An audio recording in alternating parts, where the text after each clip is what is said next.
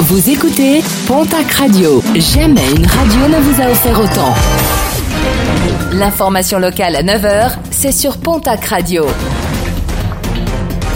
Bonjour Jean-Marc Courage Sénac très belle journée et merci de nous avoir choisis. Un nouvel accident grave déploré sur les routes des Hautes-Pyrénées. Dans la nuit de dimanche à lundi, un pick-up a effectué une sortie de route à Laran, dans le Magnoac. Le véhicule a effectué plusieurs tonneaux avant de s'immobiliser.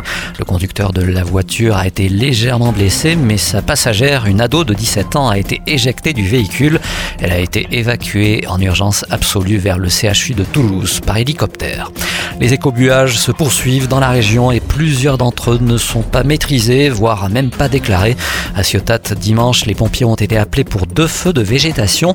Une enquête a été ouverte pour déterminer l'origine de cet incendie. S'il s'agit d'un écobuage non déclaré, les autorités rappellent que ce genre de pratique est strictement encadré et que tout contrevenant s'expose à de lourdes sanctions. La CAF à Bagnères de Bigorre va-t-elle rater tous ses trains? C'est la question posée hier par la Nouvelle République des Pyrénées. La filiale du groupe espagnol envisageait d'embaucher en masse suite à l'obtention de plusieurs marchés de renouvellement de trains intercités. Mais depuis, la CAF a racheté l'usine de Reichshofen à Alstom dans le Bas-Rhin, une usine où la main-d'œuvre se trouve plus facilement et surtout une usine reliée directement au réseau ferroviaire alors que la ligne Tarbes-Bagnères attend toujours sa réouverture. Pas d'inquiétude toutefois sur l'emploi en Haute-Adour. 70 recrutements sont en cours pour l'usine bagnéraise.